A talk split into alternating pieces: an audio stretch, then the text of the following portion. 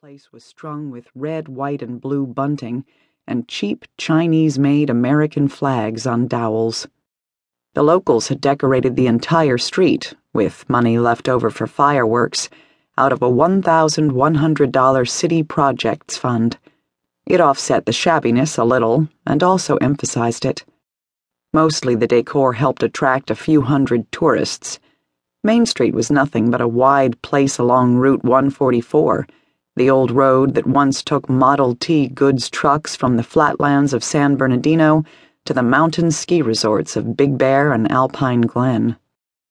Mentally gliding down into town, Kelley pictured one particular house along Main Street, Jack Carter's place. Mr. Carter was the local science teacher his career spanning the 10 years between Danny's and Kelley's attendance at Skyline High. Mr. Carter owns more than a thousand pornos. Did you know that? Not just your basic action. You could spend a week watching movies in his basement and never see the same act twice. He has a closet by the water heater full of rubber and leather bondage gear as well. Just for him. I guess he's lonely. Kelley thought of old Mrs. Dennison above the junk shop next door to Mr. Carter. She was known to be an avid bird watcher with formidable ex military German binoculars. It was less known that the bird she most observed through the binoculars was Jack Carter, into whose basement window she could see from the corner of her upstairs bedroom. The angle wasn't very good, but she would wait for hours to catch a slice of the solo action going on down there. She kept a notebook describing what she saw. She was thoroughly scandalized and believed Carter was a pervert who should be arrested. She hadn't missed a Carter watching session in 11 years. If only he knew old Mrs. Dennison is always there with him. Kelley fed Mrs. Dennison's cat when she was away.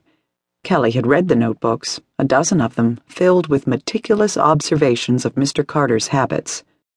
Despite herself, Kelley relished revealing the shabby dark secrets of Forest Peak to Danny the cop.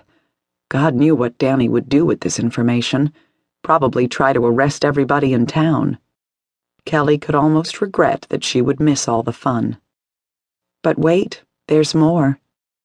Forest Peak was the same as it ever was, clinging to the shoulder of the mountain in desperate need of new roofs and fresh paint.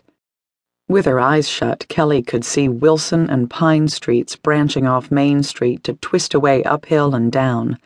The tangled ways were peppered with frame houses, trailers, and broke down vehicles. One of the little peeling houses was Zap Owler's, the one with the Camaro parked on the verge in front. There was a rusting 1938 Ford in the ravine out back, crashed there by Zap's grandfather the same day Germany invaded Poland. Kelley could picture the kitchen of the Owler house, conveniently located well out of sight in the back. The precision scales, the skillets, coffee machines, double boilers, a sea of bottles and boxes and plastic packaging materials, Contac tablets, codeine, acetone, iodine, heaps of batteries. Hanging over it all, a metallic smell, like rotten garlic.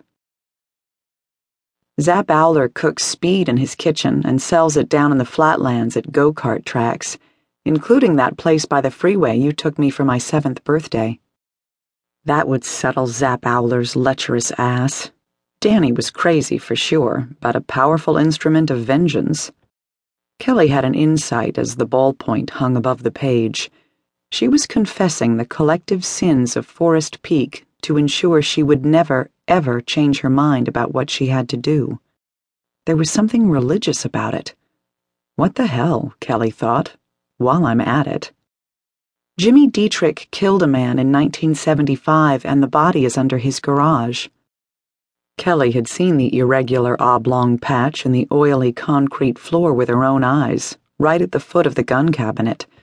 She dreamed for weeks afterward of the horror festering beneath the patch a sightless, lipless thing in the dirt with skeletal hands still raised in supplication. Betty Mills uses roadkill down at the Wooden Spoon Cafe to make the hamburger go further. Wolfman Gunner brings it to her. That's why I never ate at the Wooden Spoon. Maybe I should have told you. She scribbled out another half dozen samples of the unpleasant.